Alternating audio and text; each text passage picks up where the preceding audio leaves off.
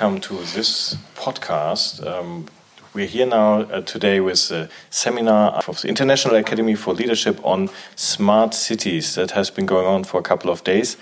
And uh, my name is Armin Reinhardt. I'm the head of the Global Innovation Hub of the Friedrich Naumann Foundation in Hong Kong. I'm one of the facilitators, and I have the big honor to facilitate with Sven Gerst, who is a philosopher and economist from the um, King's College in London.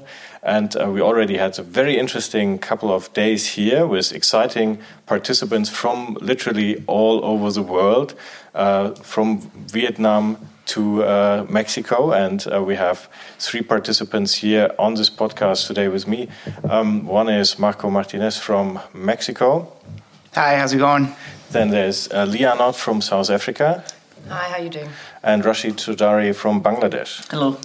So, to start and to give a bit of an idea of how different your backgrounds also are and the different conditions that you work in, could you just say, like one more sentence, what your background is and get in, into why why are you working on smart cities? What is your interest in there? Maybe, yeah. Sure. Uh, uh, so I'm Marco from Mexico, and uh, I basically focus in smart regulation and small and, and smart legislation uh, regarding urban development and uh, city transformation. So we've been advising city governments and uh, federal governments in Latin America uh, to promote reform. Uh, Leah from South Africa. Um, I am the political head of the economic development departments in uh, Johannesburg. And uh, essentially, we're busy revising our entire economic strategy as well as our inner city plans. Um, and that's my interest, particularly in smart cities. Uh, hello, I'm architect Rashid. I'm, I'm an architect, and we have started uh, working with the government on a few urban projects, mainly to design our streets that actually addresses how people want to use it. And today we are uh, really looking forward to new ideas and frontiers on how we can integrate the recent technologies and ideas into the way we use the streets. Oh, that's I think if I find Bangladesh is a particularly interesting example because um, smart cities usually that's a, a buzzword with, where it's a lot about technology, and I think Bangladesh a lot of people have in mind this bustling like developing country with uh, hundreds of people and like uh, very dynamic, but um, would not be the country that comes to mind when about talking about smart cities. So where do you see the, the application there, or maybe like a, is there a vision for? Well, that's a very uh, interesting way of seeing it. So uh, one thing we have to deal with is uh, the perspective we have, uh, how people the world sees us. I think the term smart cities uh, has been translated in a different way in our case. We do not see smart cities as a, a city that only deals with ICT or the infusion of technology. Rather, you know, a smart city should be something that is thinking and working with its citizens, becoming more aware and engaged, whether it be with technology or with communication in other means. But it's about having everyone really communicating and having the scope to, you know, reach out and solve their problems together.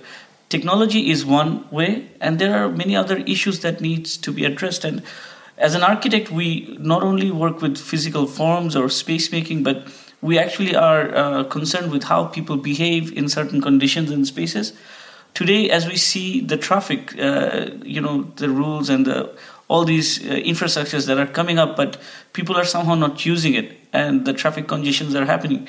So we are in our community really talking about how urbanization needs to address where we come from and what we feel and how we behave. And if we can address the basic civic behaviors that we would as a community like to engage in so probably we should start designing from there so i, I do acknowledge your point that you know technology is something really far away but i think smartness is something that needs to come from a mm. different perspective yeah do you have a like concrete project that you're working on right now where you feel this is applicable yes uh, last year we have uh, we won a national competition where it was about designing a model street because a lot of uh, infrastructure has been developing in the cities. You know, you have sidewalks, you have bins, but none of them are working out because people somehow are not really adapting them. So the the city corporation uh, uh, got a, a, competition on designing a street that would actually work for us. So we basically give a proposal of you know designing a street based on our behavior and the whole idea was to start branding the city to uh, create an ownership and interaction based on how we basically come onto the streets. So the conventional model is to get everything out, make the roads wider, make the footpath wider, and make the transportation system go efficiently. But what we were noticing is, you know, people just don't walk like that. They don't work like that. They need a lot of things to encourage them to go on the streets and really take care of it. So we are bringing out a few old elements that people spontaneously uh, interact and like it to be there, and managing it in different, you know, time stating processes or as uh, redesigning how the footpaths are. And so we are developing that, and we're working with the government with a few more projects which came along with it. So this is something that is uh, hopefully within the next two years see the light. Mm. So yeah, I think you mentioned government quite a few times, and uh, government is a crucial actor in this. And uh, Leah, as somebody who, who is a politician and works in government, um, what what are the challenges that you see in particular on on when you tr try to implement smart city solutions? What are you facing? Well, uh, what, what we had in place was a rather inefficient system um, at the time, and, and there's small measures. I have to agree with with Rashid in, in terms of smart cities not being isolated to technology. I mean, we did something as simple as increasing the clinic hours at free clinics in, in about 12 different locations, um, which reduced our EMS output, so our ambulances and, and uh, fire services, by 50%. Um, particularly at night time. It also increased the sort of from an economic perspective because people weren't reduced to having to only visit free clinics from seven till four in, during the day. Um, and, and this, you know, the, the reduction on EMS was actually just a side effect of it and, and quite a substantial one, which meant we were taking 600 less calls per evening because people were, able to utilize facilities closer to home. Um, and um, you know, in, in terms of, I think your planning department, for example, was used as a big example in our country because you have six steps in your building process, your town planning process. We have 19. Um, so it's a huge um, barrier for investment. Mm. And the idea was for us to start looking at uh, investment prioritization so that we'd have a red carpet service and kind of take away the red tape that was required for people to comply because over the years a lot of illegality has, has stemmed out illegal building people not willing to wait for processes because they're losing money you know qu- quicker than what we can actually keep up with them um, so one of the things was to integrate our departments uh, more effectively to talk to one another. Um, because the time between departments in order to get comments for a planning application was anywhere from two to three years on a process that should be taking you two months. Um, so there's there's many examples like that. Um, you know, I think particularly our, our economic department um, itself, where we've revised our SMME support. So we're opening up what we call opportunity centres, which are really small business um, hubs closer to where people live that require it so that your, your local entrepreneur who doesn't have a lot of money, a lot of contacts, can get in touch with the public and the private sector there, but also receive assistance. We've got now 12 private sector and public sector partners on board, and we have, for some reason, this seems to be taking off quite nicely, and people really want to help. So, in the first month, we trained about 900 entrepreneurs in various things uh, business proposals, putting them in touch with investors. Uh, innovation desks. We signed up six big ideas within the corporate industry already. Um, so, you know, just making things easily accessible to people so that an idea isn't lost in a certain part of town because they're not close to, to where resources are. Well, well, first of all, thanks very much for making me feel better that there's a country that has worse red tape than Germany. That is doesn't happen very often, but, but uh, um, I find it very interesting that you also seem to have very like you. you I find your approach very hands-on and your your perspective very pragmatic, and you see the little steps that actually do a lot of good. Um, um, and I want, would, like to ask Marco, um, like smart cities that's also a bit of a vision right so um, in your work um, where do you see like a, what kind of visions do you see in smart cities and where they're going and what what role would a like the overall idea of a smart city play sure uh, and uh, i like Leah's vision of entrepreneurship because in the end of the day entrepreneurs are going to turn every city into a smart city somehow and sometimes we we fall for the trap that it's the government that needs to create the smart city, and it's not. It's it's it's the market, it's the entrepreneurs, it's the, the evolving uh, industries that are using this new technology and all the new innovations and gadgets to uh, completely evolve. Every industry in the world is currently evolving, but the way we plan cities today is the same way we did it 100 years ago. And so something is falling behind. Uh, and so to talk about cities and urban reform in the digital era when um, applications like Uber and Airbnb are destroying lifelong mafias that existed in Latin America. Uh, and of course, the politicians are mad. It was a very good business for them. Uh, but they're still not Some understanding it. yeah, of course, of course, of course. And, then we in Mexico uh, and Latin America use a very uh, uh, battle-oriented uh, speech when we talk about politicians versus citizens. But it's not true. We always have these visionary, good politicians that that are also leading change from inside, and they're entrepreneurs, and maybe not entrepreneurs, but entrepreneurs.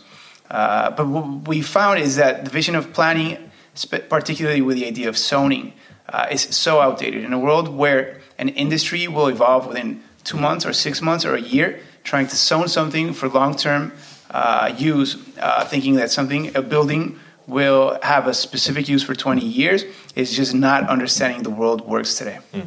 You're talking about the world, and you also brought in like the whole of Latin America, and there's always this this question whether local cases can be actually applied worldwide. So, um, does it make sense to, ex to exchange on an international level if local conditions are so different? What what would be your take on that? Sure. There's some things that are common to every city in the world, and the main one is humanity. Uh, what makes every city similar is that there's humans living in them, and humans have very, very uh, interesting features in common wherever we find ourselves. Uh, and of course, some cities are going to be hotter, others are going to be colder. Some cities will be flat, others are going to be uh, bumpy. Uh, but the human element is always the same. And so, talking about similar conditions, we can talk that all humans walk. Uh, of course, there's a handicap, and, and we need to uh, integrate in, with inclusive strategies. But in order to get to a car, whether our city prefers cars or prefers public transportation or prefers bikes, we still we still need to walk to whatever mode of transportation we need. And so we need to talk about sidewalks as the main feature of any city. And we forgot that at, at least in Latin America, uh, we were catering specifically to cars, uh, and so that was limiting our options. And now we're saying no. You know what? We forgot the main thing, which was in, in this case sidewalks. Mm, yeah.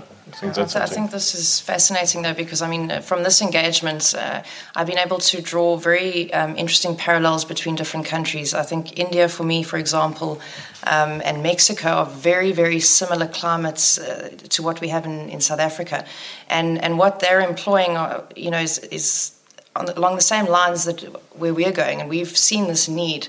Um, you know, even looking at pictures that, that uh, Marco was showing us this morning, it's it's almost like you know, if I didn't know it looks like home. Um, so it, it's quite interesting. I think sometimes, you know, the the economists around the world they compare different countries, and I think they don't always get it completely right because we have a very different climate to Europe. So the things that work in Sweden and Germany, and uh, you know, would have to be completely you know, reevaluated to apply it to our cities. But you know what they're working on with with urban reform there is, and I've got some very interesting ideas from them. You know, over this week already that I'm I'm actually dying to get back home to to have a look at. Um, so it's it, yeah, it was it was very fruitful in that sense. Okay, Rashid, is there also some some experience like that for you, where you say that's something you, that you didn't know about yet? Like one, what is what are the what is the most interesting finding you had so far in this seminar? Well, I would say the most interesting part was the different perspective of looking at the same issues.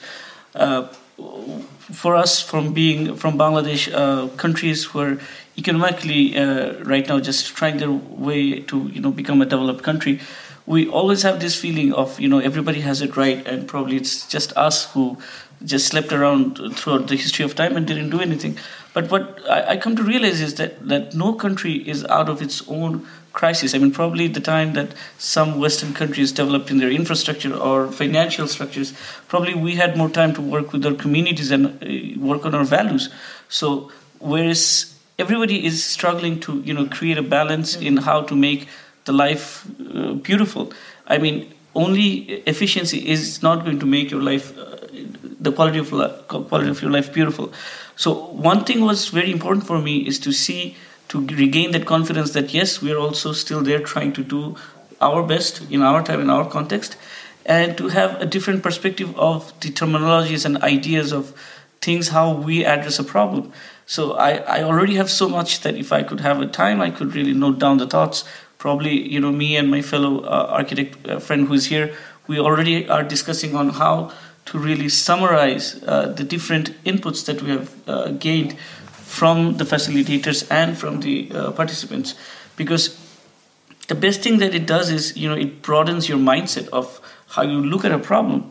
So you know starting from the definitions and the examples that we have seen there's so much for us to take home and and try to rethink and recommunicate with our community. And we are actually planning on having a presentation on giving the ideas of you know from governments to uh, practitioners, how everyone's working uh, towards making it better. Just to give an example of what Marcus was saying about the, you know, how social reforms are going to come up from startups, of how small initiatives are going to make the change. And I think uh, having an access to the government, we can go and talk that, you know, open certain layers up so that we can come and contribute.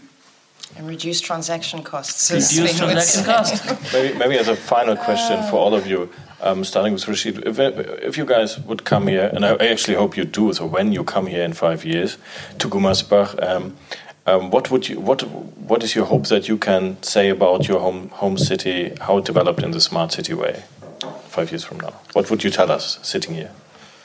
Well, uh, at least I hope I could say that I got the project through and I have uh, been able to implement the ideas and you know foresee the new changes that I did not before and have scope of integrating those ideas you know not to fall behind and to say that you know we're at par with the things you're doing well, what isn't there that we want to get done? Um, I think for me, the, the small business growth is probably our biggest priority at the moment, and it's something that I'd like to see fundamentally, you know, um, achieved uh, within our city because we have a, a 5% economic growth. It, it's quite a, a substantial target. Um, but our, our, unemployment rate, you know, in a city of sort of 5.2 million is, is close to 1.5 million people. Um, and but these people have phenomenal ideas. You know, we've had an 18 year old, for example, that came up with a locker dispensary system um, that delivers your medicine to it, so to reduce the queues at, at hospitals. I mean, you know, somebody who's 18 years old. Um, but he never had an opportunity to present these ideas because of where he's located. And, um, you know, he doesn't know anyone, and, and we've put him in touch with the private sector. So I'd, I'd like to see at least a, a number of entrepreneurs that are within the industry um, you know, in, in, you know five years' time, and it's a good indicator because you have to judge entrepreneurs over a sort of three-year period. You know, that's that seems to be the time frame. If you're going to fail or you're going to succeed, you kind of know around the two, three-year mark. Okay, thanks, Marco.